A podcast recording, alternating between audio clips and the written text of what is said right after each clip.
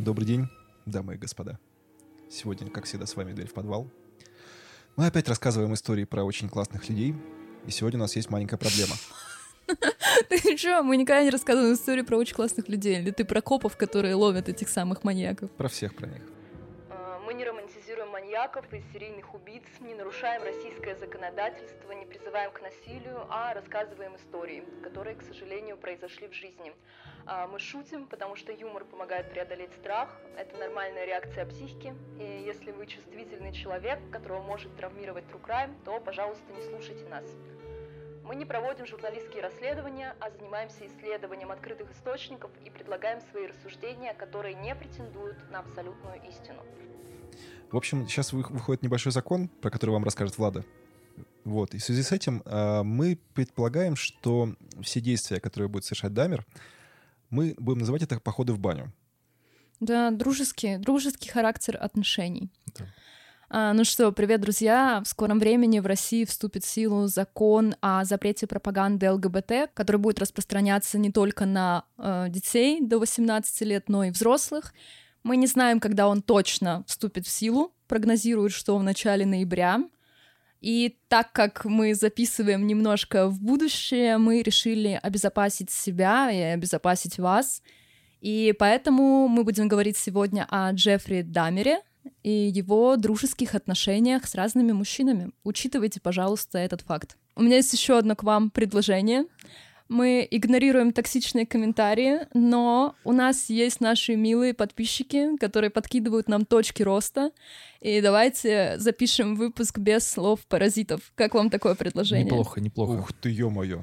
Я не говорю в целом и в общем. Миша не Собственно- говорит Собственно, Миша говорит, не говорит так скажем, а Сеня не говорит собственно и слово вот. Давайте зафиксируем. Вот так вот. Вот так вот. Зафиксируемся в этой точке и порадуем наших слушателей супер. чистой речью. Отлично. Нужно понимать, что просто у нас разговорный подкаст, мы ведем беседу, и именно отсюда появляются слова-паразиты и какие-то оговорочки, ошибочки, потому что мы не читаем текст. Если бы мы его читали, то вы бы слышали нашу прекрасную чистую речь. Но с друзьями на кухне, я уверена, вы разговариваете не так, как на радиодикторы, поэтому мы тут тоже все друзья, сидим практически на кухне рядом с ней и имеем право на выбор формата, если что. Около кухонный. Около ку... У нас около кухонный подкаст. Подкухонный. Может, в подвале? Да, да. У нас вход через кухню в подвал. Ну чё, что за сериал сегодня? Итак, мы сегодня рассказываем про сериал «Монстр. История Джеффри Дамера». Э, Это сериал, который вышел на Netflix не так давно. Э, Он как бы считается мини-сериалом, там всего 10 серий. Но, честно говоря, как мне показалось, он даже слегка затянутый. Я бы, наверное, упихал всю серию в 6. Сериал рассказывает про серийного убийцу Джеффри Дамера, который очень любил крепкую мужскую дружбу и походы в баню. Мы не будем рассказывать, что происходило в бане. Вы сами все знаете, что в баню не ходили, что ли? Мы с пацанами тоже в баню ходим. Да, это биографическая криминальная драма. Она полностью соответствует той истории, которой мы знаем, которую мы знаем о Джеффри Дамере. А, Плюс ко всему, этот сериал стал супер популярным. Он обогнал игру в кальмара. Вам не кажется, что эти рейтинги Netflix немножко странные? Ну, то есть, типа, «Игра в кальмара» не, сам, не самый классный сериал в мире, чтобы вот так уж на него опираться. Но он многим нравится. Рейтинг создан по популярности тому, сколько часов вы смотрите сериал. И сериал не должен быть супер клевым, да, и супер талантливо снятым для того, чтобы быть самым популярным. Просто значит, что он очень нравится аудитории. Мне Джеффри Даймер тоже очень понравился. Я с удовольствием посмотрела этот сериал. Сложно говорить с удовольствием, когда речь идет о каннибализме и убийствах людей, но мне кажется, он очень эстетичный, очень погружает нас в ту атмосферу, в которой находился Джеффри Даймер, хорошо показывает его безумие, потому что в первой серии мы видим как бы конец истории, а не ее начало. И когда мы ее смотрели, э, возникло ощущение, как будто бы какой здоровый человек пойдет Джеффри Дамеру. То есть он ведет себя неадекватно, он какой-то очень напряжный, и с ним некомфортно находиться. И Но ты он же думаешь, стошку баксов дает. и ты думаешь, как люди могли идти к нему домой, если он, ну, представляет угрозу, как будто бы даже на вид, визуально. Но потом нам показывают, каким Джеффри Дамер был и как он непосредственно пришел к своему финалу. И еще мне очень нравится Эван Питерс. Эван Питерс мой краш с 2015 Это кто? Джеффри Дамер. А. Это актер, который исполняет главную роль. Ртуть. Это ртуть, да. Я не смотрел ни X-Men, ни чего с ним больше. Ты очень много в жизни потерял. Очень много. Извините, я не люблю фильмы по супергероям. Я оставила в нашем конспекте мой любимый отзыв про сериал, посвященный Джеффри Дамеру, и он звучит так. Ртуть из Люди Икс добегался, значит. Еще Эван Питерс известен своими ролями в сериале, в сериале антологии «Американская история ужасов». Он играет там почти во всех сезонах. И есть одна любопытная история, что Эван Питерс отказался от дальнейшей работы в американской истории ужасов из-за своего ментального здоровья, потому что он всегда играет каких-то ненормальных людей, убийц, вот что-то такое напряженное. Только, по-моему, во втором сезоне у него более позитивный образ. И его близкие начали жаловаться на то, что когда он вживается в роль, с ним невозможно взаимодействовать, невозможно общаться, и он сам начал чувствовать какие-то изменения, и ради своего здоровья там и здоровья своих близких он такой, я больше не играю психов. Но Джеффри Дамер. Миш, как тебе сериал про Джеффри Дамера? Мы начали смотреть первую серию как-то одной большой компании, да?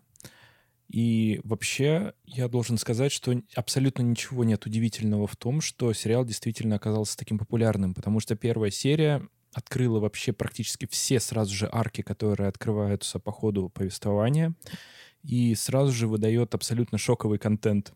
То есть у тебя впечатление о серийном убийце, например, там, вот то, что мы разбирали, там, какой-нибудь Банди или Кемпер, они в начале знакомства такие добродушные, как-то к тебе так относятся, пытаются заманить как-то, а Дамер вообще даже не старается вообще никак. И, тем не менее, он жертву свою э, приглашает домой, и жертва соглашается, и начинается какой-то сюр э, очень странно показ фильма «Экзорцист», вот это «Экзорцист вот все. 3». Да, Вот, вот «Экзорцист это, 3». кстати, вообще было очень интересно, почему именно этот фильм выбрали, Он- типа, что они там такое. Потому Он что это любил. реально любимый, один из любимых фильмов Дамера. Окей. Да. И он реально его смотрел на повторе и об этом и рассказал. И в последующем, если действительно внимательно смотреть первую серию, то остальные арки, когда они вот развиваются, то есть, например, когда описывается, как воспитывал отец Дамера, какие у них взаимо- взаимоотношения, а, как ведет себя соседка. То есть потом ты понимаешь, что вот это вот в первой серии это абсолютный катарсис, и только в последующем ты понимаешь, как оно вообще достаточно логично, действительно к этому все пришло. Еще мне кажется, если эту историю рассказывать сначала и показывать детство Джеффри Дамера и как он развивался, то это будет вызывать жалость, а жалость — это не то чувство, которое нужно испытывать к маньякам и психопатам. А, Мы с вами обсуждали сериал «Охотник за разумом», да, и как э, Холден Форд испытал жалость, да, и сочувствие к, к психопату, и что дальше с ним произошло, вы, наверное, тоже помните. Ну, я уже повторюсь, что мне э, показалось, что сериал немножко затянутый. То есть такое ощущение, что можно было, ну, не половину, но процентов 40 таймлайн просто вырезать, и ничего бы не, стало хуже. Ну нет, мне кажется, в принципе, там все арки, которые существуют, и все диалоги, они там нет таких достаточно пустых. То есть единственное провис, на мой взгляд, это история с Глендой, с этой соседкой, которая пытается организовать мемориал вот в последней серии. Но сама последняя серия построена на достаточно таких интересных событиях. Если вы не смотрели, то спойлерить не буду. Вот. Спойлерим дальше. Да, проспойлерим дальше. И в целом все равно серия смотрится нормально на фоне очень быстро развивающейся второй, э, так скажем, сюжетной линии. И то, что делает Гленда, ходит, э, видимо, в какой-то муниципалитет, Ну да, по мэрии там. пытается, да, что-то организовать. Поэтому мне он не показался каким-то затянутым, и я сомневаюсь, какую арку и какого героя можно удалить так, чтобы история ну, сохранила вот эту вот свою комплексность. На самом деле, до записи подкаста я знала, и до просмотра сериала, я знала достаточно много про Джеффри Дамера, но все эти подробности и погружение в историю, они так пошатнули немножко мое эмоциональное состояние. Единственное, что еще знаешь, что я хотел добавить, плохо, на мой взгляд, развита история взаимоотношения Дамера с матерью. То есть там сцен э, их взаимодействия всего ничего. Они очень такие прямо импульсивные, такие, понятно, в общем-то... Ну, тут непонятно, да, почему у них такие отношения сложились. сложились. Ну, там есть, э, так скажем, так, закинули удочку в том плане, что мать во время беременности принимала достаточно большое количество разных препаратов, влияющих на психику, и вообще все что угодно она пила, лишь бы как-то вот облегчить свою жизнь. Э, потом описывается со слов отца, что она достаточно была к нему холодна и вообще старалась с ним не нянчиться, и никаку, никаких каких-то теплых отношений у них не складывалось. И все это заканчивается тем, что она просто дверью машины хлопает и говорит, что, мол, все, пока, я уезжаю, а ты живи с отцом как хочешь и все. Там и самом... не лучше, на самом-то деле. Да, но я насколько понял, что реальная история вот этой вот матери его, она достаточно интересная и много событий необычных. И все нам насколько намного-намного жестче.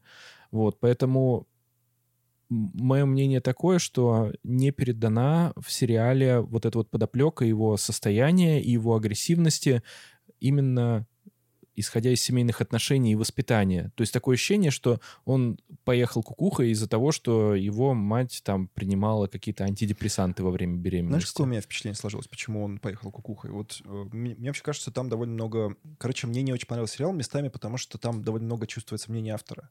Тут как будто бы автор говорит, что Дамер поехал кукухой именно из-за того, что Батек ну, типа, сначала резал с ним животных, потом как-то не так к нему относился и не очень любил ну и, и мать, соответственно. То есть вот это причина, которая практически в лоб толкаются тебе сериалом. Ну, я бы не сказала, я бы сериала это не считала, но и нужно отметить, что сам Дамер э, просил никогда не винить его родителей. То есть он не считает, что они в этом виноваты. А, ну ты и... думаешь, что обычно ты понимаешь, что на тебя влияют родители?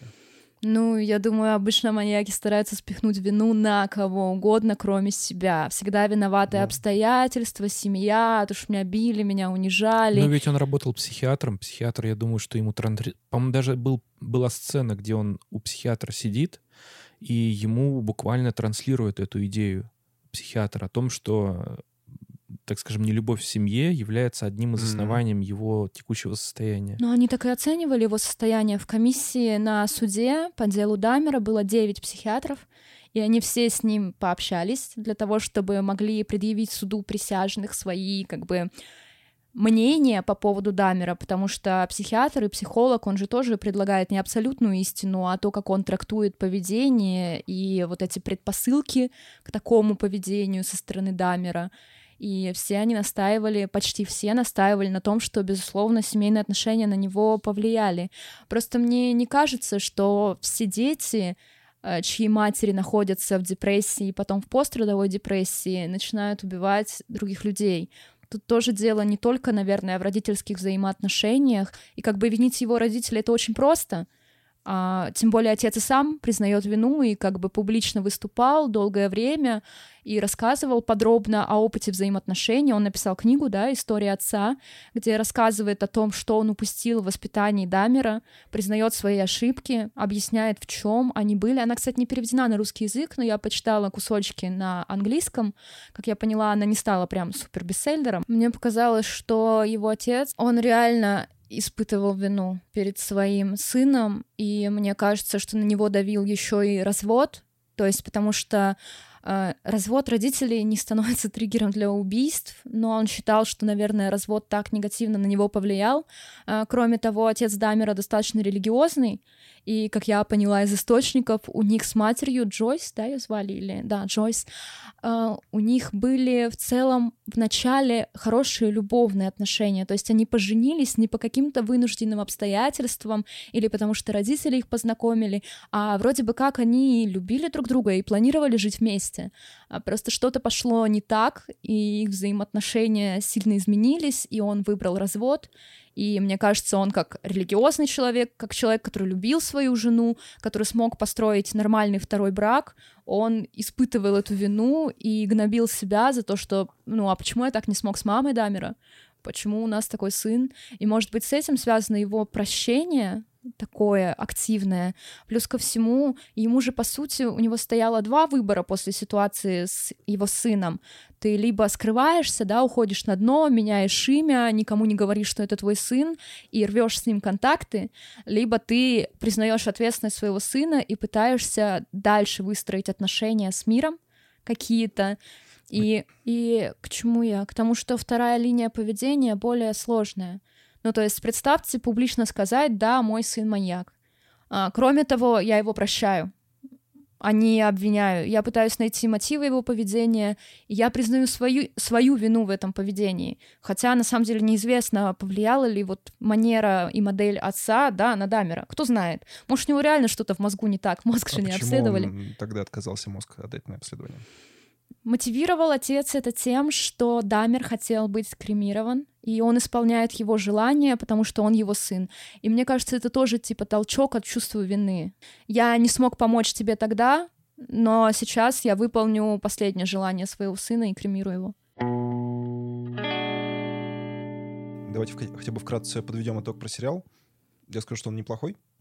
Наверное, в общем-то и целом всю свою позицию я уже озвучил, что он чуть-чуть затянутый, ну, как мне показалось. Э, Визуально хороший, есть хорошие стилистические решения, там много кислоты, там довольно прикольно передается атмосфера бани, и то, как э, происходят сами убийства, в каком ключе это все снято, с каким светом, ну, это сложно объяснить, это проще посмотреть. Э, Довольно интересное использование широкого угла, то есть вот эти вот выпуклые лица, когда очень много клоузапов, это когда совсем близко лицо, и как будто бы это все правильно работает. То есть вообще, если мы говорим про операторское искусство, такие клоузапы, они сделаны специально, это для создания некомфорта. То есть во- вообще специально такие углы делают именно ради не- некомфортности, которую ты испытываешь, смо- смотря на это. В целом, по визуалу у меня вопросов нет никаких. Есть красивая сцена, где его э, крестят. Э, Влада про нее говорила. Сцена, Да-да-да. где его крестят, моя любимая сцена в сериале. Ну, красивая сцена, вообще спору нет. То есть она хорошо снята, хорошо поставлена, там классный свет и так далее. Но мне очень помогло. На самом деле, поначалу было немножко трудновато смотреть. Ну, в какой-то момент даже немножко подбуксовывал. И потом я прочитал биографию, и мне стало как будто бы проще и спокойнее его смотреть. То есть, возможно, там просто раскрылось все, что я не считывал через сериал, и стало просто интересней. Все. Наверное, по сериалу можно закончить. Еще я хотела бы отметить, что вот эта его квартира 213, она очень качественно воссоздана по фотографиям. То есть сейчас этого дома не существует, мы об этом попозже немножко подробнее расскажем, а, но очень много фотографий, а, когда они проводили обыск, когда вывозили всякие скляночки, баночки со странным наполнением, и по этим фотографиям воссоздали квартиру Дамера, в которой он живет. И она прям реально жуткая квартира маньяка. Я, кстати, хотел еще... э, Я вчера буквально разговаривал с... Прости, пере- перебью. Я Вчера разговаривал со своим товарищем. И, ну, он такой киноман. То есть он прям много шарит. Привет, Саня. А он камрад? Он братюня. Вот, и, короче, Саня обратил внимание на такую вещь, что, говорит, забавный факт, он обратил внимание, почему Дамер, в, сидя в тюрьме, встает и начинает что-то вещать. Типа, почему он так себя повел? А, Он поднимается с лавки и начинает что-то говорить на всех, то есть шоу устраивать. Помнишь этот момент? Да, да. Вот э, в, сериале, в сериале как будто бы это не очень объяснено. То есть непонятно, почему он так себя ведет. А в предыдущем фильме, мой друг Дамер, по-моему, называется. Короче, Дамер вроде как себя повел также в школе, то ли в средней, то ли в младшей школе, привлек всеобщее внимание и получил бенефит от этого. То есть его, ну не то что полюбили, но вот он стал чуть более медийным в тот момент. Ты имеешь в виду референс сцены, когда они разделывали этого поросенка, что ли, да? Нет? Эм, Короче говоря, там есть сцена в самом начале, там первой или ой, во второй или в третьей серии, где, э, значит, идет школьный урок какой-то биологии. А, они свиньи. Да, они раз- разделывают э, животное, и соседка его отказывается, и он что-то грубо, и, в общем, ее посылает, Ну да, да, и весь класс его поддерживает. Это, э, да, вот в этом сериале это единственная сцена, а вообще в «Мой друг Дамер» там было больше показано, и- он там выступает именно в школе, в, школьной столовой. То есть И там про детство его мы тоже немножко расскажем, но «Мой друг Дамер» — это художественный фильм по комиксу Джона Бекдерфа. А, Он реально одноклассник Дамера, и он нарисовал графический роман, очень популярный, «Мой друг Дамер», который повествует о школьных годах маньяка. это, и кстати, по нему снят фильм. То есть там же тоже, он уже практически появился в момент, когда Дамера задержали. Ну, комикс. Но он его нарисовал, да, после задержания сразу же. И это самая популярная его работа как художника. Удивительно. Хайповая тема. Почему, с чего вдруг так произошло? Там после того, как Дамера уже осудили и посадили в тюрьму, у директора, директор школы искал хотя бы одного талантливого человека, кроме Дамера, потому что даже Википедия выдавала известный ученик школы Джеффри Дамер, и все. И это, эту сцену описывает Ники Нокс в книге, посвященной Дамеру. И э, суть в том, что ему секретарша отвечает, ну, есть еще один, он стал художником, и директор ее спрашивает, а что он нарисовал? И после этого становится понятно, что школа подарила этому миру, ну, совсем немножко. Влад, скажи, это по третьей ссылке в Гугле или по четвертой? По двадцать восьмой. Ну, давайте, наверное, к истории уже придем. Мы уже довольно много про сериал наговорили. Ну, в общем, вердиктом, скажем, посмотрите, он довольно интересный, его хорошо посмотреть. Я думаю, что большая часть нашей аудитории его уже посмотрела, потому что 100%. это прям громкий, громкий true crime сериал, и для США история Джеффри Даммера находится где-то на одном уровне с Тедом Банди. То есть два самых популярных и медийных маньяков США — это Джеффри Даммер и Тед Банди. И там еще в конце была прикольная отсылка к еще одному маньяку, забыл, как зовут. Уэйн Гейси. Уэйн Гейси, да, маньяк-клоун. Но Давайте так, Тед Банди в своих преступлениях не признался, он не рассказывал о том, что происходило, он не пытался найти мотивацию поступков, он не написал книгу, там, не давал интервью, ну, таких, которых, из которых мы можем понять о его именно преступных мотивах. А Дамер, он такой парень с открытой душой. В том плане, что он давал интервью и взаимодействовал с журналистами, он общался с э, Робом Рестлером, это уже тоже известный наш персонаж из «Охотника за разумом». И его отец тоже вел публичную жизнь. И мне кажется, вот это очень важно получить информацию как бы из первых уст, потому что отец — это человек, который наблюдал за ним от его рождения вот до нынешнего момента. И получается, мы можем узнать его историю, да, тоже субъективную, но при этом охватывающую очень долгий период жизни Дамера. Это круто. Я не помню случаев с маньяками, когда их родственники предлагали такой, ну, полноценный таймлайн по жизни и готовы были поделиться своими ошибками. Ну, еще и не было сериала такого, который бы полноценно рассказывал историю какого-то одного маньяка, там, считай, на протяжении 10 часов фактически. То есть есть фильмы, конечно, посвященные вот тот же про Теда Банди, да, но прям вот сериала какого-то вот такого, который был бы посвящен одному единственному маньяку, ну, за исключением каких-то трешовых, которые можно найти на кинопоиске, вот, ничего подобного нет. И мне кажется, для этого сериала было просто и достаточно материала. Ну да потому что 5, ну, блин, 5.32 мне тоже очень нравится, но и, и там нет столько информации про каждого из маньяков. Мне кажется, 5.32 — это все равно больше сериал про следователей, про людей, которые ищут преступников, а тут сериал про преступника.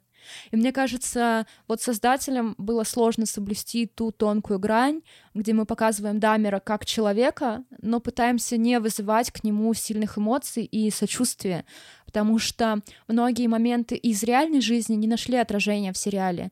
И, например, про умственные способности, интеллект и учебу Дамера. И мне кажется, это упущение, сделанное для социальной пользы. То есть для того, чтобы люди не подумали, ах, бедный Джефф Дамер, как нам его жалко, он же был такой клевый, просто его никто не понял. И мы посмотрели, ну, мы бы увидели другой, наверное, сериал. И мне кажется, это важно и здорово. Давайте расскажем немножко, какую стратегию повествования мы выбрали. А, в этот раз мы решили отталкиваться от серий, то есть мы не будем давать вам полноценную биографию от начала и до конца. Мы не будем говорить про всех жертв Дамера, потому что он действовал по одному и тому же алгоритму. И все имена их мы опубликуем в телеграм-канале, Э, почтим память, но, тем не менее, рассказывать про каждый его ужасающий мрачный случай мы не хотим. Во-первых, это создаст атмосферу ужаса, и мы могли бы вообще записать целый сезон про Джеффри Дамера спокойно. Я изучила столько материала, что мы могли бы 10 серий про Джеффри Дамера писать, но смысла в этом мы не видим, поэтому мы пойдем по сериальной конве, и немножко погрузим вас в такое же повествование от Netflix. Буль-буль-буль-буль-буль мы погружаемся. В канву. Погрузимся в канву. Э, события сериала стартуют в 91 году. мы видим историю Джеффри Дамера, который уже совершил, по всей видимости, много преступлений. Все 17. Все 17. В первой серии э, происходит следующее. Значит, Джеффри знакомится с молодым человеком в баре. Его зовут Трейси Эдвардс. Это темнокожий молодой человек, 32 лет. И Джеффри предлагает ему пойти к себе домой, так скажем, продолжить знакомство и пообщаться, и посмотреть телевизор, наверное, его любимый фильм какой-нибудь. Вот, и самое главное, пофотографировать его. И предлагает Трейси, по-моему, 100 долларов в сериале. Ну, 100 или 50, у него да, стабильные суммы в целом. Да. На что тот, видимо, из-за своей не очень благополучной жизни соглашается. Дальше появляется новый герой, это его соседка, это Гленда Кливленд, и она с большим опасением смотрит на гостей, которые приходят к нему в квартиру, но, тем не менее, она их как-то не пытается не отговорить ничего, но полная погруженная в страх, она пытается как-то утихарить, как-то затаиться и понять, что вообще происходит в соседней квартире. Двое молодых людей, как только они заходят в комнату, они видят первое, что они ощущают, это запах стухшего мяса. Но Джеффри Дамер его не ощущает, он с ним живет. Да. Он и есть этот запах. Э, это очень, на самом деле, это очень отпугивающий вообще запах. Трейси Эдвардс, по всей видимости, он действительно испытывал какие-то трудности в жизни, поэтому его ужасный запах стухшего мяса не остановил а посещение кажется, квартиры. Это прикол поверхностного обаяния. Э, мы рассказывали в телеграм-канале про поверхностное обаяние психопатов, и что они могут установить короткий контакт, непродолжительный, эмоциональный с другим человеком, но не способны на большее. И вот я думаю, они попадали под обаяние Джеффри Дамера, и дальше они верили его объяснениям про то, что это стухло мясо в холодильнике, это да. соседи, что-то еще вот такое. Все странные вещи, которые находятся у него в квартире, он в отношении каждого находит какое-то объяснение. Единственное, что к счастью, не к счастью, вернее, а к ужасу, наверное, Трейси, он не замечает дрель на столе. Но, тем не менее, э, Дамер спокойно объясняет, что это мясо стухло, что там что-то не работает из-за того, что, ну, просто не работает, ничего страшного в этом нет. И наливает своему гостю пиво. Немножечко? М- маленечко пива. Пиво. Вот. Но э, нужно пояснить, да, что всех э, жертв Дамер, он, э, значит, опаивал наркотическими средствами, из-за, из-за чего его жертвы теряли контроль, и он мог, в общем, делать с ними вообще все, что захочет. Также произошло и в этот раз. Причем, э, когда Трейси выпил в сериале э, пиво, он увидел, что что-то есть в мутный стакане, осадок. да, что такое мутный осадок. И Дамер сказал, да, ничего страшного, это... И когда ты смотришь это, и особенно, когда ты погружен вообще в эту всю историю и понимаешь, что такое true crime и вообще, что маньяки существуют и такое может быть, для тебя вообще как-то вопросов не возникает, что нужно вещи свои собрать и просто и лететь оттуда, да. Причем оба, ну, так скажем, и Трейси, и Дамер достаточно крепкие ребята. И если бы это была бы девушка, да, тут понятно, что ей бы сбежать было бы достаточно тяжело. Но поскольку Трейси мужчина, причем такой мускулистый и крепкий, вроде бы как бы взял бы сбежал. Но, видимо, его интересует 100 долларов, которые ему пообещал Дамер. Или Джеффри Дамер интересует его. Ну, в том числе, да, его крепкая дружба. Сходить. В общем, в итоге начинает терять сознание Трейси, и Дамер его укладывает на кровать и говорит, что давай посмотрим фильм, и включает один из своих любимых фильмов «Экзорцист 3». И говорит, вот сейчас я тебя перемотаю на один из своих любимых моментов. И там, я так понимаю, что показывается сцена из фильма какая-то, самый лютый кошмар, когда вот этот вот демон, в который был силен, как-то вот вылезает из жертвы. В общем, все такое какой-то, в общем, выглядит это все действительно как фильм ужасов. И когда я смотрел это, я, у меня действительно складывалось впечатление, что вот, знаете, смотрите, когда фильм ужасов, и там люди, которые идут по темным коридорам, они говорят, давайте разделимся, знаешь, или там видят э, мерцающие какие-нибудь ножи, глаза, какой-то кошмарный, ужас, да, типа, давайте спустимся, посмотрим. Вот, тут складывается такое же ощущение, то есть какая- какая-то нелогичность. Но он действительно, он, Дамер действительно обладал обаянием очень сильным, и паттерны знакомства и как он э, заманивал жертв себе в квартиру, они достаточно были у него отработаны, поэтому в действительности такое могло быть. Дамер э, рассказывает Трейси всякие кошмары, что он будет делать с его телом, и вообще, что он собирается его съесть, и вообще сейчас послушает его сердце. Каннибалам в России еще быть не запрещено, я так понимаю. Рассказывать про каннибалов не запрещено. Вот, но он его не съел, кстати говоря, так что это тут не совсем про каннибализм я рассказываю. Это, а есть такая статья, Миш, угроза каннибализма? Угроза каннибализмом нет, наверное, нет. Ну, это тяжкие телесные, угрозы тяжкими телесными, может быть. Ну, она как реализуется, по-твоему? Вот я тебе говорю, Сень, я тебя сейчас съем. Как это мило. Понимаешь, очень трудно представить. Я, например, предпочитаю а, ну, тушить мясо. с кепчуком. С кепчуком, да.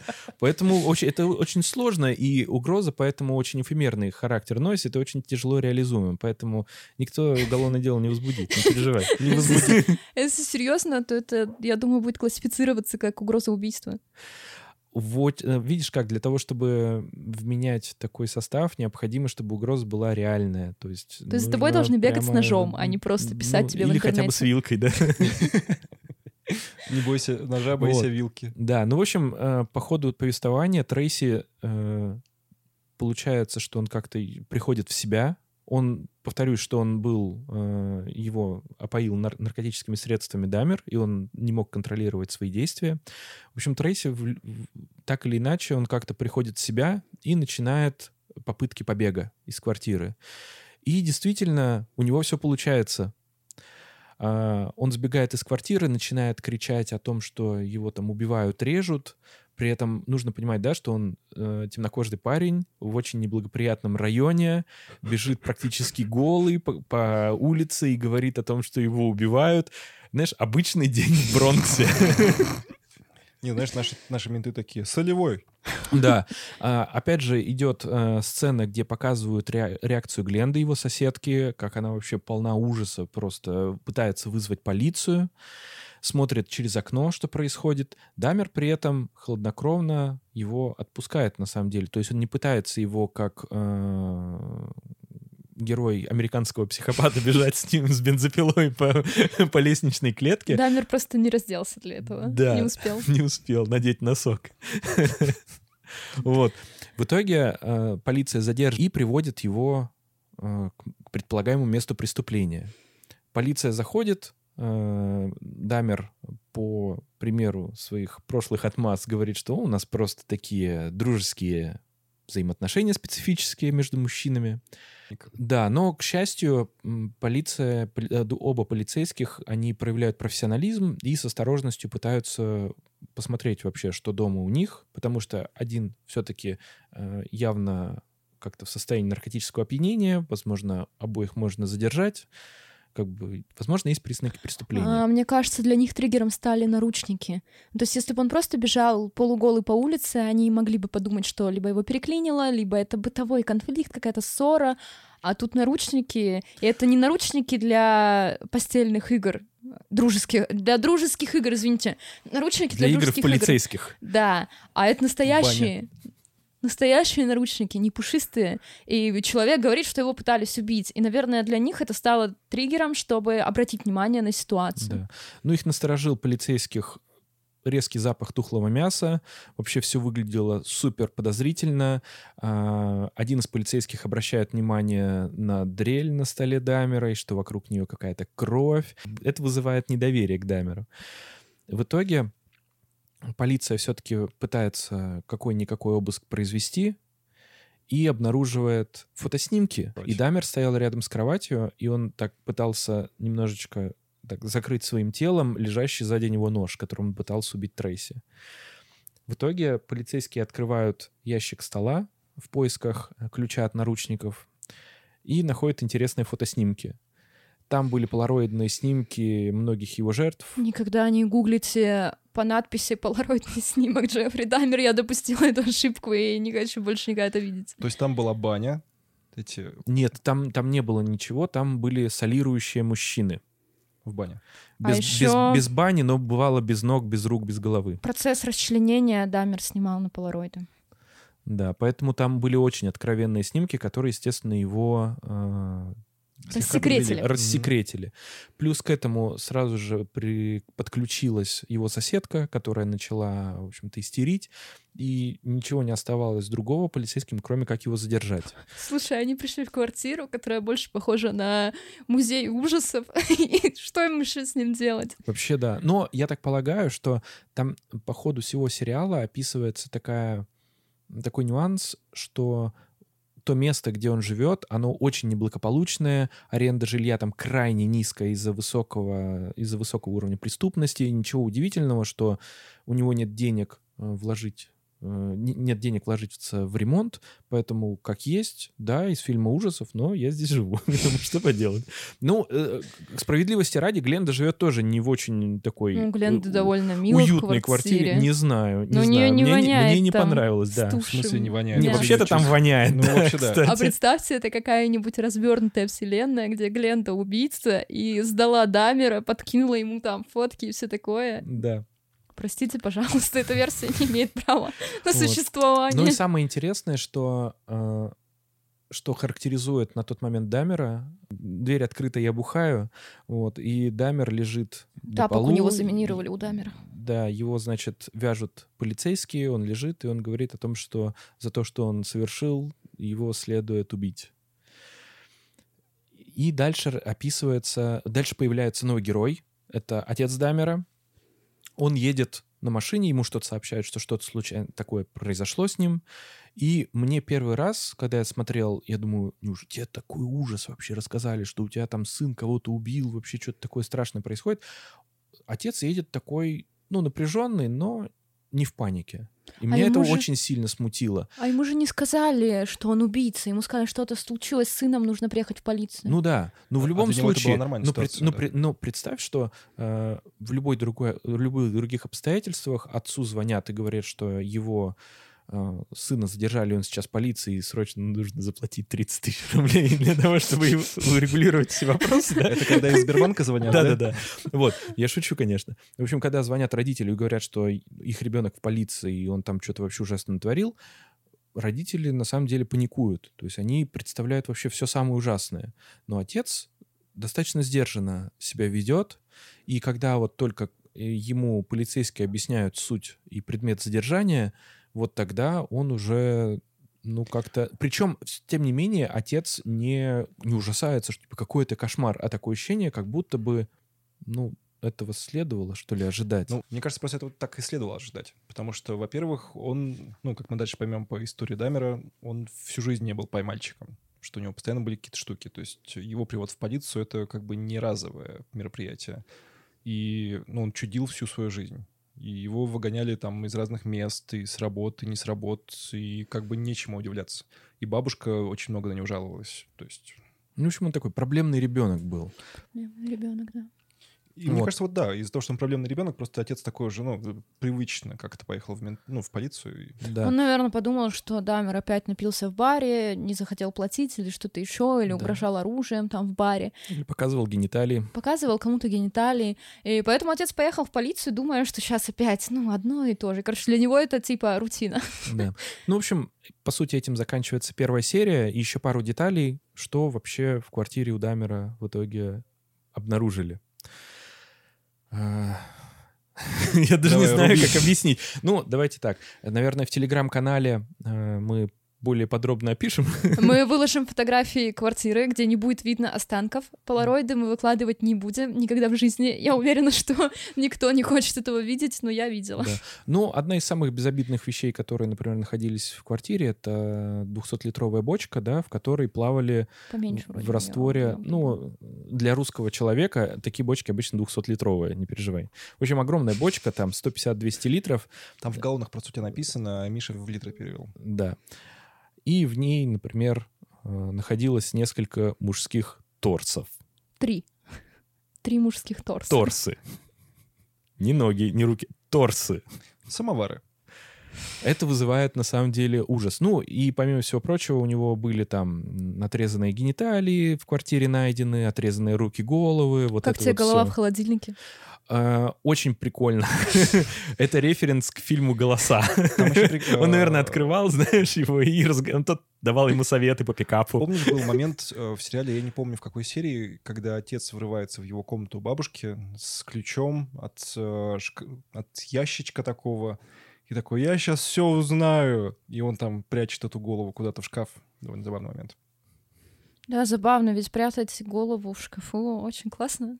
Мне почему-то Футурама напомнил этот момент. Да, единственное, что мне, если честно, вызывают недоумение некоторые вообще, как он хранил это все, потому что мы, у нас был выпуск, например, про Кемпера, который действительно тоже хранил э, останки своих жертв, головы, там, другие части тела, но он их настолько аккуратно всегда прятал, что, напомню, была даже так, такой сюжетик, был маленький, когда к нему приходил к Кемперу сотрудник полиции, который следил за соблюдением, в общем, им э, порядка после судебного, тот сидел на кресле, писал свой отчет, а за креслом стояла сумка, в которой была просто переполнена женскими головами, например. А мне кажется, Джеффри Дамер, вот настолько его тяга к трупам, вот эта его некрофилия, она была настолько ведущей для него, вот в его самочувствии, состоянии жизни. Мне кажется, что ему было, ну, не так сильно страшно, что его поймают. Важнее, чтобы голова лежала в рабочем ящике, и я, когда хотел, мог на нее посмотреть. Ну, то есть, мне кажется, это была вот такой, ну, жи- это был жизненный приоритет, и поэтому ему было в целом пофигу, поймают ну, его или нет. подтверждается наличием фотографий в прикроватном столике тоже. Вот опять же, э, я когда вспоминаю этот сериал, мне очень запомнился момент с э, торсом. Ну, mm-hmm. торс, который, в смысле, этот, э, как называется, манекен, который mm-hmm. он украл, и принес его к бабушке, и чтобы, ну, такое чувство, что он с собой боролся в этот момент и пытался сделать себя комфортно, положил этот э, торс, получается, в кровать. Да, крипово, но с другой стороны, а если бы бабушка его не выбросила? Возможно, он бы смог дольше прожить без убийств. Mm-hmm. Кстати говоря, это действительно так. Я Ведь думаю. манекен им можно обладать, у него нет чувства воли, он делает то, что ты хочешь. Ну, то это то, что требовалось Джеффри как Дамеру. Будто бы, ну вот накрал бы он себе этих манекенов, купил бы себе несколько манекенов, положил бы себе в комнату разные части манекенов. Ну и в чем была бы проблема? Если бы эти события происходили бы сейчас, то ему действительно бы прописали эту, знаешь, огромную японскую подушку, с которой спят, на которой нарисована аниме-девочка. Я думаю, что ему было бы приятнее. Правда, там была бы нарисована не аниме-девочка. Да, а Наруто. Он просто очень любил Наруто. Full Metal Alchemist просто полностью. Реальные события, которые происходили с Трейси, они очень близки к тому, что происходило в сериале. Единственное, что в сериале более ну, художественно, так скажем, изображено побег Трейси из квартиры. То есть он пытался Дамера убедить там, посмотреть вместе фильм, скорее бы пофоткаться, рассказать про его рыбок и так далее и тому подобное. Но в целом, я потанцую. Ну, что-то вроде. Но так или иначе, события, которые происходили в сериале, они очень и очень близко э, соотносятся с тем, что было в реальной истории про Дамера. Вторая серия немножко погружает нас в детство Дамера. Мы видим его подростком. Он живет с мамой, которая зависит от таблеток, и таким отсутствующим отцом. И мальчик начинает проявлять большой интерес к препарированию мертвых животных. Сначала отец его поощряет, и параллельно с этим нам показывают 91 год. А, взрослый Джеффри Дамер покупает алкоголь для 14-летнего Конрака и приводит его к себе в квартиру под предлогом непристойных фото. Все как обычно. И Дамер накачивает подростка наркотиками, затем экспериментирует с использованием электрической дрели и просверливает мальчику череп. А, пока Дамер выходит купить еще немножко смертного, Конрак просыпается, а он не понимает, что с ним происходит, выходит на улицу, пытается сбежать, но добирается только до лестничной клетки, где его встречает, как я понимаю, Гленда и ее дочь или дочь с племянницей. А, в общем, его видят женщины, они бьют тревогу, Гленда обеспокоена возрастом мальчика и вызывает полицию.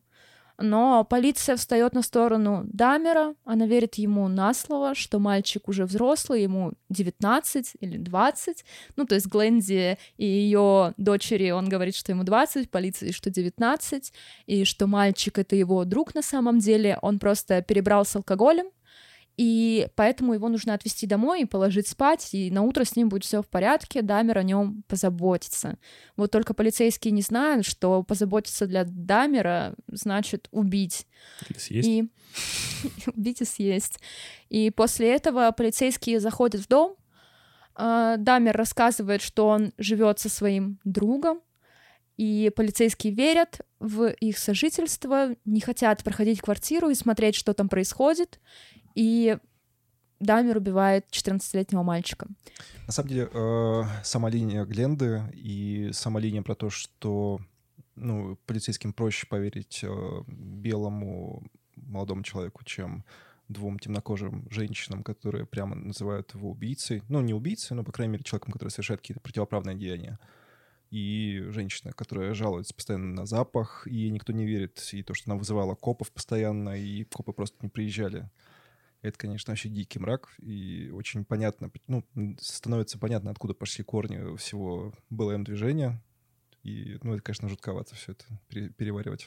Причем в титрах мы слышим реальную запись 91 года. Это разговор Гленды и одного из офицеров полиции Милуоки, где офицер абсолютно безразличен к судьбе мальчика, э, считает его взрослым, думает, что все в порядке, и на вопросы Гленды, то есть Гленда, она действительно беспокоится. Э, Она позвонила в полицию после того, как полиция уехала, оставив ребенка, как ей кажется, и как было на самом деле, в квартире Дамера. А полицейский такой, мэм, ну вам что-то еще надо? Ок, мол, ну, отстаньте от меня, пожалуйста, прекратите уже звонить в полицию, вы нам надоели. А в будущем этот замечательный офицер полиции стал кем? Президентом ассоциации копов, что ли? Как так это называется? Я Один из не них. знала про это. Ну, это какая-то п- что-то вроде профсоюза. Профсоюз, типа. Да, это Да-да-да, те, то кому, есть- кому больше надо. Я, честно говоря, просто когда готовился к сериалу, ну, когда смотрел сериал, я прочитал Википедию, ну, буквально по диагонали. И э, там было два, два офицера, их обоих сначала отстранили от службы э, на некоторое время, потом, собственно, их восстановили в службе, и в 2005 году один из офицеров э, стал, ну, вот, собственно, главой, ну, грубо говоря, главой профсоюза копов местным. причем их действительно отстраняют, и на работу-то их возвращает профсоюз. То есть начальник полиции, он не местный, и он понимает масштаб ужаса, который произошел и который допустили полицейские, и он хочет их отстранить и объясняет это, э, и говорит, что я и так тут не свой. Э, Их вернут через профсоюз и будут только сильнее меня ненавидеть, я ничего не могу сделать. Но он их отстранил, и через какое-то время они просто возвращаются к своей работе. Исходя из их поведения в СМИ и того, что мы видим в сериале, они не чувствуют за собой вины в смерти 14-летнего мальчика. Хотя, по сути, именно они могли ее предотвратить. Они могли забрать э, его для установления личности, могли передать его врачам. Это не значит, что он бы выздоровел и э, жил дальше полноценной жизнью. Ему череп просверлили, алло. Но при этом ему могли оказать своевременную медицинскую помощь, а Дамера остановить. Мне кажется, еще э, как-то ты вроде не проговорила, может, я прослушал, но у Даймера же была как бы такая цель, не цель, идея, что он хотел делать из этих людей зомби. Ну, есть и- да, да, потому что цель Дамера вообще была получить полностью зависимого партнера, у которого нет своего мнения, который слушается Дамера, и вот эти зомби — это один из способов, да, его воспаленного и психопатичного мозга решить как-то проблему с послушанием. Но суть в том, что Дамер просто сидел дома, яростно мастурбировал, читал книжки про анатомию и про какие-то оккультные науки, и в итоге в его мозге, э, зависимом от алкоголя, родилась идея сделать себе зомби в домашних условиях. Вообще неплохой такой план, надежный, как швейцарские часы. А еще при этом он еще и был сатанистом. Ну, простанизм Дамера — это такая тоже история, ну, типа, Он сделал алтарь. ну, алтарь он сделал как памятный трофей, то есть это его способ способ сохранить память о собственных в кавычках достижениях на Отличный, самом деле. отличный план. В связи с этой серией мы проговорим вопрос, связанный с детством Дамера, и историю того самого мальчика, который погиб в его квартире из-за бездействия полицейских. Ну что, к детству Дамера. Э, Джеффри Дамер родился 21 мая 60 -го года в обычной среднестатистической американской семье в городе Милоки. Его родители Лайонел и Джойс Дамер поженились в августе 59 года. А после этого Джойс оставила работу, чтобы посвятить себя семье, такая стандартная американская штучка. А, любят американцы тему с тем, что женщина должна пожертвовать карьерой и растить ребенка, особенно в 60-е и 70-е. Стандартная калька счастливой американской домохозяйки. То есть открыть любую рекламу из того времени, и вы увидите женщину, которая очень рада печь пироги, мыть дом и все такое. Это не просто феминистический вброс. Дело в том, что для Джойс Дамер э, такое давление и общественное, и родительское, оно, возможно, и послужило таким толчком для ее депрессивных состояний, потому что Джойс неоднократно вкидывала тему с тем, чтобы получить образование, например, потому что Лайонел учился, а, он закончил университет маркета по специальности химия. Он стал доктором наук в последующем. И Джойс, видя, сколько девушек-студенток в университете, говорила своему мужу, а может быть, мне тоже поступить, что я бы хотела профессию, я бы хотела чем-то себя занять. На что он ей отвечал, ой, Джойс, да брось, ну разве плохо живем? Разве ты этого хочешь? Разве ты хочешь, чтобы общество думало, что я бедный, не зарабатываю деньги? Хотя на самом деле семья находилась, ну, в таком финансово не очень устойчивом положении, потому что муж еще заканчивает университет, жена ушла с работы, у них мало денег, ну, как бы... Но семья, где работают два партнера, она более экономически устойчивая, естественно. Джой страдала от депрессии, как я уже рассказала. Она принимала препараты. Вообще у Джойс была ипохондрия. Она часто ходила по врачам в публичную больницу, то есть тоже форма бесплатной медицины условной. И в какой-то момент, когда она снова просила обезболивающие у терапевта, терапевт ей сказал, а знаете, мне кажется, вам нужен другой врач на самом деле, давайте вы сходите к психиатру. И он думал, что женщина, девушка, молодая, красивая, в платье, вообще выделяющаяся на фоне этой публичной больницы, скажет ему, вы что, с ума сошли? Какой психиатр? Я что, больная, по вашей версии? Ну, канва 60-х, 70-х, она такая. Э, вместо этого Джойс очень обрадовалась, пошла к психиатру, он выписал ей таблетки, и с тех пор ее жизнь стала другой. Естественно, что антидепрессанты того периода — это другие препараты. Для устойчивого эффекта тебе нужно их принимать продолжительное время. У них больше побочных действий, чем у нынешних антидепрессантов.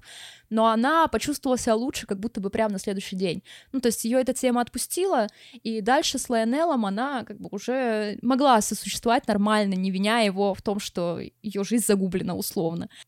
А, но Джойс забеременела, они хотели иметь ребенка. Вообще, они стандартная американская семья. И ребенок для них был ну, нормальным, естественным планом. Но беременность означала, что, скорее всего, Джойс придется отказаться от антидепрессантов. Этот момент показан в сериале в самом начале. И когда она приходит к врачу, и тот узнает, что Джойс беременна, он отказывается ей выписывать новый рецепт, она устраивает дома скандал Лайонеллу, говорит, что она не может так жить, и все это очень сильно ее травмирует. Ну, это, наверное, на самом деле так, если у тебя депрессивное расстройство. Тут как бы мы не можем говорить, что она истеричка и себе все это выдумала. Оставим такую тему стандартному россиянину, который, да, ваша депрессия — это от безделья. Вы ничем не болеете. И Лайонел соглашается, чтобы она пила таблетки на протяжении беременности, потому что на него давит ее самочувствие. Он, я думаю, искренне за нее переживает и не хочет, чтобы с ней что-то произошло. А она каждый раз ему угрожала выкидышами на фоне нервного состояния, что ей так плохо. А в итоге Джойс принимает таблетки, много таблеток всю беременность. Это не только антидепрессанты, это препараты от судорог, обезболивающие, в общем, комплектик она закидывает утром, живет дальше. И Лайонел очень переживал за ребенка. Он читал пособия, как обращаться с детьми, э, всякие методички по здоровому детству, материнству, родительству. И когда Джойс родила, и Лайонел узнал, что у ребенка две руки, две ноги и два глаза, он выдохнул, потому что никто не знал, какой эффект дадут ее таблетки на протяжении всей беременности. Джойс не очень рада ребенку. Когда он посещает ее в первый раз, она спрашивает мужа, принес ли тот ее таблетки. А Лайонел отвечает, что, наверное, еще рано, ты же только родила. У Джойс случается, ну, как бы такой мини-нервный срыв. Она устраивает ему скандал в палате, в это время заходит медсестра, дает, пытается дать ей ребенка, но Джойс его отталкивает из-за своего эмоционального состояния. Медсестра как будто бы привычная к такому поведению, да, термина пострадовая депрессия еще не существует, но медсестры, я думаю, прекрасно понимают, что женщины ведут себя абсолютно по-разному после родов медсестра так все понимает, она как-то немного недовольна на Леонелла, потому что, очевидно, он стал каким-то триггером в ее эмоциональном поведении, и через три дня они возвращаются домой после родов. Причем Джойс начинает пить таблетки снова, и у нее даже складываются нормальные отношения с ребенком. Она начинает кормить его грудью, несмотря на то, что сначала она отказывалась. Она проявляет тепло и ласку, берет его на руки, и Лайонел немножко успокаивается в том плане, что она хорошая мать, просто у нее сложное эмоциональное состояние, эти депрессивные эпизоды сильно ее меняют, делают другим человеком. Из-за желания Лайонелла поступить в магистратуру семье приходится переехать, они переезжают в Айову. А, переезжать им придется часто, и как бы стремление у Лайонелла простое, он хочет побольше зарабатывать для того, чтобы обеспечить свою семью. Для этого ему нужно закончить магистратуру, стать доктором наук, и Образование в США стоит дорого, но все платное. Э, семье с маленьким ребенком без стабильного дохода не могут дать кредиты. И вот единственный, единственный университет, в который он может попасть, это университет Айовы. Э, до желания препарировать животных еще немножечко времени у нас есть. как вы понимаете.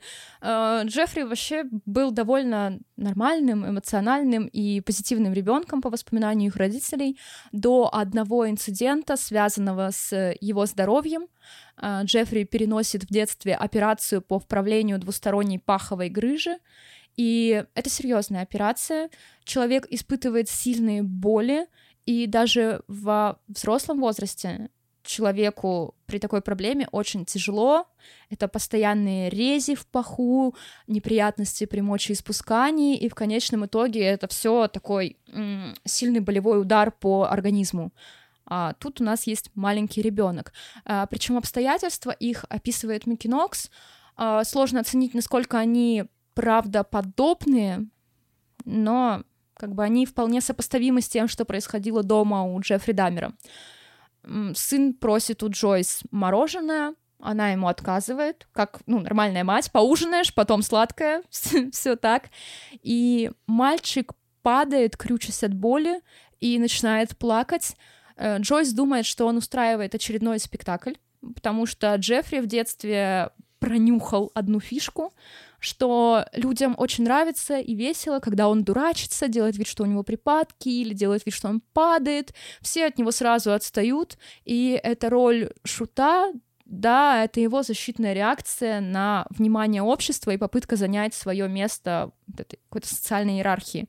Поэтому Джойс спокойно оставляет его на кухне, нет зрителя, нет спектакля, и уходит в зал. Но там она засыпает, а мальчик продолжает лежать возле холодильника. И Лайонел возвращается с работы, он никого не слышит дома, ему странно, где они, что они делают. Он начинает звать сына, проходит на кухню и видит ребенка, который скрючен от боли и не может ничего сделать. Э, Джойс при этом просто спит. Он хватает ребенка, везет его экстренно в больницу, там врачи направляют его на операцию, сразу же его отвозят в реанимацию. Врач спрашивает у отца, «А почему вы раньше не привезли ребенка, очевидно, что ему очень плохо. И тот отвечает, ну, видимо, мать не заметила. Мать года просто. Лучшая женщина. Если честно, вот мне не очень нравится та версия про Джеффри Даммера, где во всем винят его мать, как будто бы она сделала его таким. А, Мне это не очень нравится. Опять же, у многих матерей бывает депрессия, и люди с депрессией могут прекрасно справляться с детьми, несмотря ни на что. Но вот это ее поведение, типа, ты читаешь и думаешь, ну ты мразь. Ну, короче, Ну, Так это и в сериале очень тоже Да, четко было. это правда. я понимаю, что ее поведение связано с ее психическим состоянием. То есть ее нельзя винить в нем. Просто она это чувствует и испытывает, и ничего с этим сделать не может. Но вообще, я думаю, что режиссер, по крайней мере, сериала, скидку на это не дает, потому что в последующем он показывает ее такой же истеричной. И она нормально работает, работает причем психологом. И как-то вот то есть как будто бы ничего не изменилось, проблема не в психических каких-то расстройствах и ее болезни, а в ней самой. Поэтому, мне кажется, это такой камень в огород женщин со стороны режиссера, мне кажется. Ну там вообще, я уже говорил, что как будто бы в сериале очень много мнения создателей. Ну, то есть это не документалка, которая такая довольно суховатая. Нет, тут прям много мнений. И другой же ее сын, Дэвид, у них было два ребенка в семье, и у Джеффри и Дэвида была не очень большая разница, там 6-7 лет, по-моему. Он же вырос нормальным, он не убивает других людей, он не поедает их. Поэтому дело далеко не только в поведении родителей и в поведении матери в частности. Или паховой грыжи. и паховой грыжи. А, В итоге Джеффри прооперировали, и он очень сильно переживал, что ему отрезали половые органы, потому что он не знал, что с ним произошло. Он весь в бинтах, никто ему ничего не объяснил, почему он в больнице, почему ему делали наркоз. Представления о воспитании детей все еще оставляют желать лучшего. Я напомню, что мы в 20 веке. И он очень пугается этого, э, что ему отрезали пенис. Это нормально, мне кажется, для там 6, 7, 4-летнего мальчика, ну, в общем, маленького мальчика, испугаться, что тебя лишили половых органов, когда ты весь в бинтах. Там даже есть момент, что он дома начал распутывать бинты, а у него еще не зажил шов, и отец это видит, и он спрашивает Джеффри, что случилось, зачем тебе это нужно? И он как раз-таки спрашивает, что не отрезали ли мне пенис. И все его пытаются успокоить. Дамер учится в школе, как любой другой ребенок, и учителя начинают из-за него беспокоиться. Но причина их беспокойства не в том, что он плохо учится или он хулиган, дозоряет кого-то еще. А причина беспокойства в том, что у Дамера нет друзей. И он ведет себя немножечко асоциально, ни с кем не контактирует, и учителя беспокоятся из-за этого. Внимание. Мне кажется, что вообще вся история Джеффри Даммера и через сериал, и через биографию, и через все, она тонкой нитью ведется лейтмотив одиночества. И, в принципе, как будто бы очень похоже на то, что именно одиночество как фактор того, что он, он, он часто оставался один, его бросали родители, что один, что второй. Он долго оставался дома один. Он, он в школе мало с кем общался. У него после школы были проблемы с общением. Как будто бы не было друзей, как будто бы не было любимого человека. И это все очень... Мне кажется, что... Ну вот, если вы хотите мое мнение, то мне кажется, что вот именно одиночество послужило вот этим вот триггером, которое подвело его к такому странному поведению. Ну, это объясняет первое убийство, кстати, его одиночество. И мне кажется, каннибализм — это тоже одиночество, потому что он... Попытка сохранить Да. в себе. что он ел, чтобы они находились внутри него, не зная о работе пищеварительной системы. Видимо, этого нет в американской образовательной системе. Но как бы они оставались с ним навсегда и не могли его бросить. А, Учителя обращаются к родителям Дамера, говорят, что он что-то одинокий, и дают рекомендацию завести собаку. Она вроде бы как и простая, да, многим детям заводят собаку, чтобы научить их ответственности, дружбе, безграничной любви. Собака подходит под все эти критерии, и Лайонел думает, что это хорошая идея, Джойс идея не нравится. Я не могу ничего сделать, но в моем повествовании мать все время будет вести себя не с лучшей стороны, короче, показывать свои качества. Как мразь, редкая мразь вообще. Я когда читала про его детство, мне было так грустно, если честно, потому что когда мы имеем дело с физическим насилием, это как-то очень в лоб. Ну, то есть ты сразу понимаешь, что это тревожный звонок, что ребенка нужно вытаскивать и спасать, а эмоциональное насилие, оно незаметно для окружающих долгое время, но влияет на психику человека. Но вот это эмоциональное насилие, его не видно, и не всегда понятно, где грани, поэтому абьюз такое сложное явление, и людям сложно выйти из отношений. Что как будто бы все окей, а потом оказывается, что тебя миллион раз травмировали, и потом жизнь уже не прежняя. Нужно постараться, чтобы ее восстановить. Джеффри все-таки заводит собаку. Это терьер, ее зовут Фриски. Терьер классный. Э, Джеффри сразу находит с собакой контакт, он ее очень сильно любит. Э, Внимание, спойлер, Джеффри не убивал животных и не проявлял зоосадизма. У него были прекрасные отношения с его терьером, постоянно гулял, играл, а еще, понимаете, у всех уже взрослые собаки, а у тебя щенок, а щенок — это большое счастье, он активен, ему с тобой весело, он тебя любит, и Джеффри всегда пытался оставить его у себя в комнате, чтобы он с ним спал, родители ругались, но вся эта семейная идиллия, идиллия отношений с собакой грустно обрывается. Э, Кусок не для слабонервных. Лайонел э, получил предложение по работе, оно было опять связано с переездом. Снова семья меняет место жительства, нужно переезжать. Что скажет нормальный человек? Перевозим собаку. Да, даже мысли не возникает. А что скажет мудак? А что скажет мама Джеффри? Я не буду ехать с собакой в одной машине целый день. И вариантов, чтобы отвезти собаку на другой машине, нет, потому что у них денег особо нет. А вариантов, чтобы пристроить собаку в другую семью, тоже почему-то нет. И родители Джеффри решают ее усыпить. Они приводят щенка, еще фактически собаке было, по-моему, меньше года, к ветеринару и говорят, что ее надо усыплять. Э, ветеринар в шоке, потому что это здоровая маленькая собака, почему бы ее не продать или не пристроить в другую семью. Но хозяева настаивают. И Лейонел дает согласие на усыпление щенка. Врач предлагает, чтобы Джеффри вышел из кабинета, потому что он маленький мальчик. Но Джеффри хочет провести последние минуты жизни Фриски с ней. И дальше он смотрит, как усыпляют его собаку. Как будто бы напрашивается слово «мразь». Ну Не знаю. Как будто бы вот немножечко вот... Как, давайте просто, не знаю, галочки ставить, когда хочется убить мать Дже- Джеффри Даймера. Ну вот оно в воздухе витает, да? Мы ничего не можем сделать, вот прям пахнет мразью.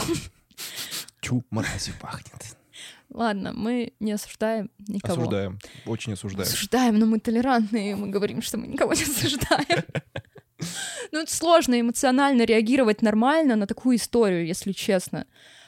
Короче, собаку усыпили, и Джеффри говорит папе, ну а теперь мы можем взять Фриски с собой? И это просто такой тревожный звонок по всему повествованию этой книги, посвященной Джеффри Дамеру. И папа его спрашивает, в смысле, Фриски больше нет, зачем нам брать ее с собой? И Джеффри ему отвечает, ну она же станет скелетом, не будет занимать много места, и она не будет оставлять шерсть, которую так сильно ненавидела его мать. В ходе суда психиатр Джудит Беккер объяснила тягу к мертвым телам впоследствии именно этими эпизодами. Ее цитата. Когда Джеффри был маленький, семья часто переезжала, совершенно не заботясь о чувствах ребенка, которому раз за разом нужно было находить свое место в мире. С одной стороны, они заводили домашних животных, с другой, их каждый раз приходилось оставлять при переезде на новое место. Для ребенка это становилось настоящей трагедией. В конечном счете, он сам больше не захотел заводить питомцев. Ну, это трендец, потому что вот я, я даже не могу встать на место это- на этой истории. То есть, если я это примеряю на себя, я бы, наверное, с ума сошел. Просто вообще. Ну, может, я просто, конечно, на животных очень люблю. Для меня это прям да, шок. все любят животных, особенно твое Не животное. все любят животных, поверь мне. Это для многих людей абсолютно наплевать. И многие к животным относятся ровно так, как э, мать э, Дамера. Вот прям настолько. Давайте составим список этих людей и будем следить за ними, как бы они не стали убивать людей. Мы вас осуждаем. Да нет, нет, ладно. Да. Да, осуждаем. Вы Нет, вы можете не любить животных, но если вы их не усыпляете и не бросаете, если завели, да, просто вы ограничиваете свое общение с животными и не пускаете питомцев к себе домой, то тогда все нормально, пожалуйста, не любите сколько угодно. А В Дойлстауне это новый город, куда переехала семья. Джойс попыталась покончить с собой. Ее спасли врачи, но соседи быстро разнесли эти слухи, что, мол, Джойс очень не в себе, а для 70-х это какая-то, видимо, травматичная история. Никто не может смириться, все ее осуждают, вот эти слухи, и они в очередной раз переезжают. А, Лайонеллу предложили работу о Кроне, и Дамеры селятся неподалеку в городе Бат. Там и пройдет подростковый период Джеффри, его знакомство с одноклассниками и его первое убийство. Небольшая зарисовка обычных дней Джеффри Дамера. Э, мальчик пешком возвращается домой, замечает на дороге мертвую крысу, думает, почему бы не забрать ее с собой, ведь это мертвая крыса, я могу ее препарировать. Э, Причем обычно он приносит животных домой, вырывает могилки и закапывает их, то есть, ну, хоронит. Ведь фриски ему не дали похоронить в ветеринарной клинике. Эм, но с этой крысой что-то идет не так, и он хочет продвинуться дальше и попытаться ее мумифицировать. Отец Джеффри научил его работать с химическими реагентами, подарил ему там, наверное, коробочку юного химика, объяснил, что как работает, объяснил это все на животных. Но сын заинтересовался мертвыми животными, и Лайонел думал, что он станет, наверное, ученым. Но Джеффри действительно интересовался и биологией, и химией, у него были хорошие успехи по этим предметам. А, причем он сначала его научил, показал ему, но потом, когда он найдет в подростковом возрасте его тайники, он оборудовал на заднем дворе дома себе большой ангар, то есть он освободил его от мусора, сделал себе, ну, как бы такую подростковую комнатку, как в сериале «Скинс» у Фредди был гараж, тут у этого был ангар. Правда, у Джеффри в ангаре были не легкие наркотики и девушки, а трупы животных по банкам. И когда Лайонел нашел этот его клад, он устроил такой скандал, он все вынесли, все убрали. Он сказал, что это ужасно. И Джеффри больше всего это смутило, потому что, мол, отец, ты хочешь, чтобы я нашел хобби? У меня есть хобби. В чем сейчас проблема? Ни в чем. Это абсолютно адекватное хобби. Я вот бабочек люблю, а ты животных. Ну, вообще, бабочек ловить это тоже достаточно жестокая штука. Ты ее прикалываешь вообще-то булавкой. Ну, блин, все что угодно. Но при этом Набоков не стал психопатом, попрошу да. отметить.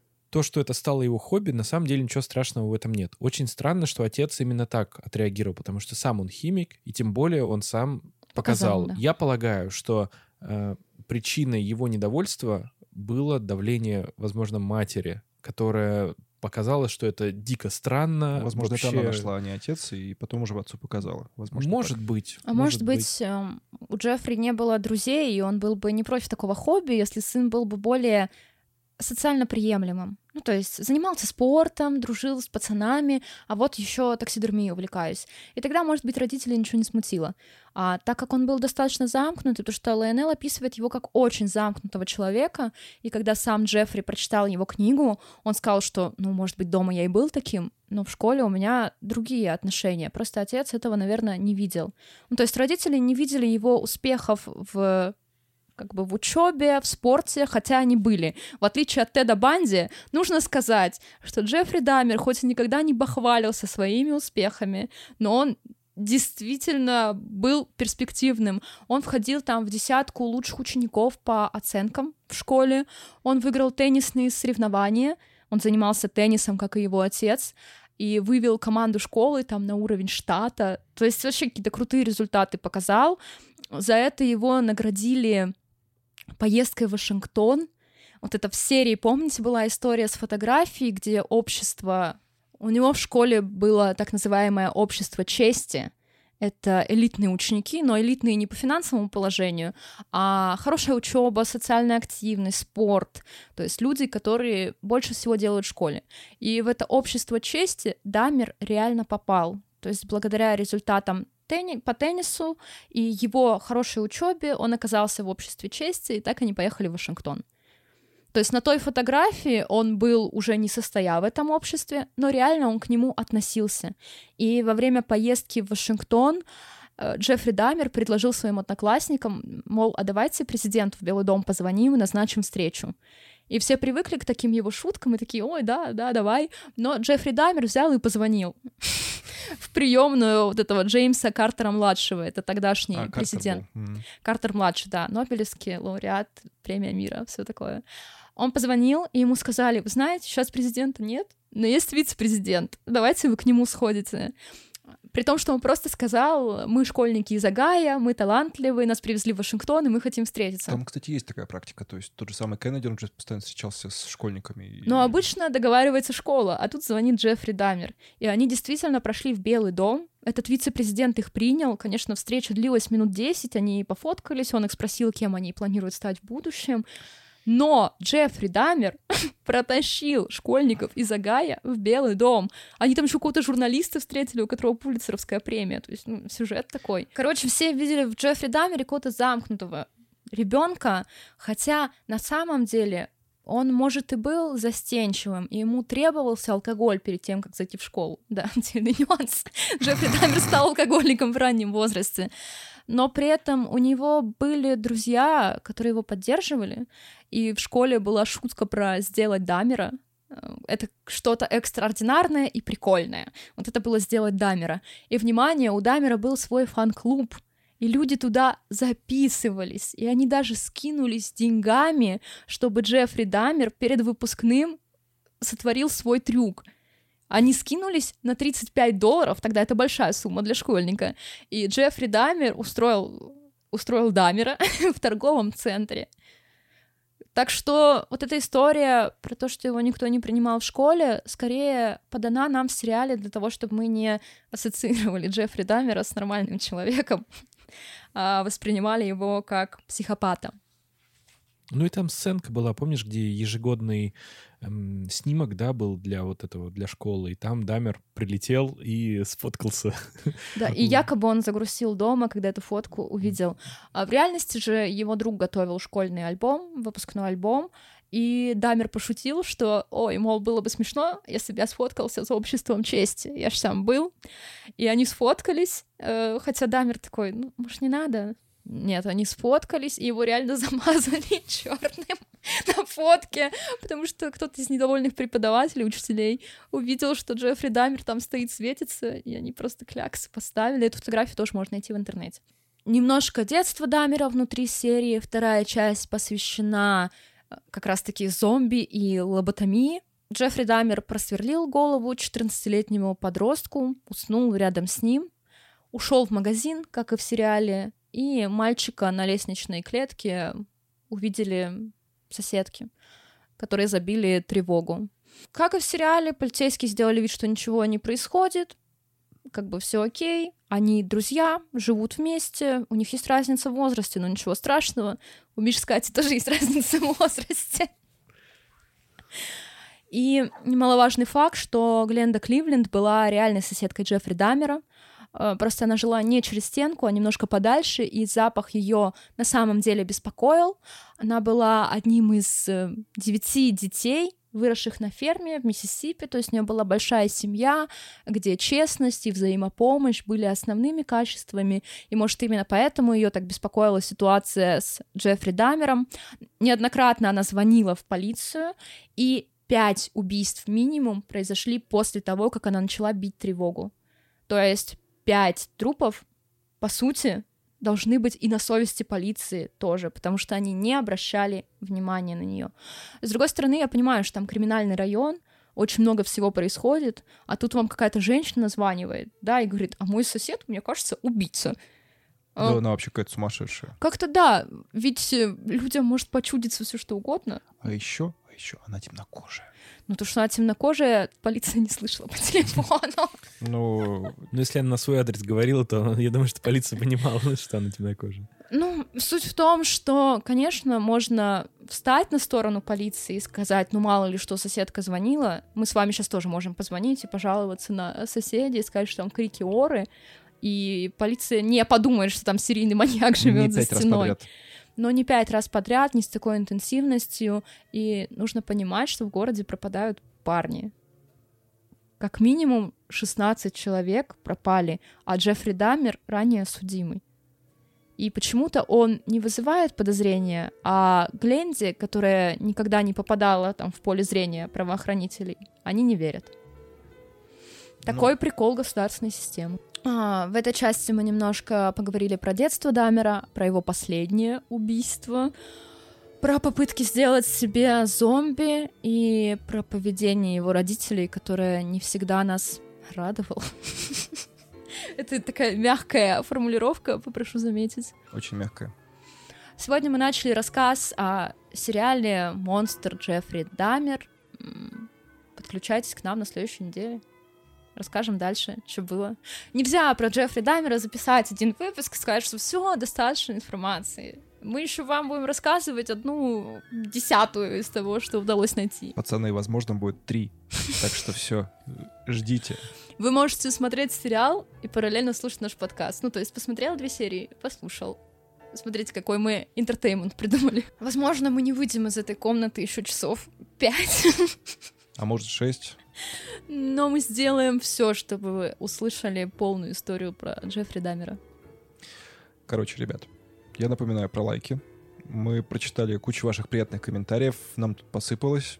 Это очень приятно, это очень здорово. Мы прочитали несколько комментариев, которые позволяют нам обратить внимание на какие-то сильные, слабые стороны. Спасибо и вам. А, Мы напоминаем, что если вам что-то нравится или не нравится, обязательно спускайтесь вниз, пишите нам комментарий. Можно заходить в Телеграм, у нас там живое общение. Мы очень быстро вам отвечаем. Нам самим по кайфу отвечать. Поэтому, если вы что-то хотите спросить, написать или рассказать, то, пожалуйста, пишите нам в комментарии. Не забывайте, что у Влады есть э, блог на Дзене, где она пишет много полезных статей. Внимание, мы 200 раз сказали про блог на Дзене, я ни разу не выставила на него ссылку. Правильно. Не надо. Ищите сами. Но тут я, я думаю, что Влад найдет время, чтобы вставить ссылку. Ну да ладно. Давайте Миша попрощается. А, давайте, да. Мы, мы замолчим, и Миша это, наконец это попрощается. слишком, слишком сложно. В общем, друзья, всем спасибо за то, что столько времени своего уделили нам. А, Ждите на следующей неделе следующий выпуск. Не знаем, будет ли он заключительный по Дамеру по этому сериалу. Возможно, что будет еще один. Stay tuned. Всем пока, ребят.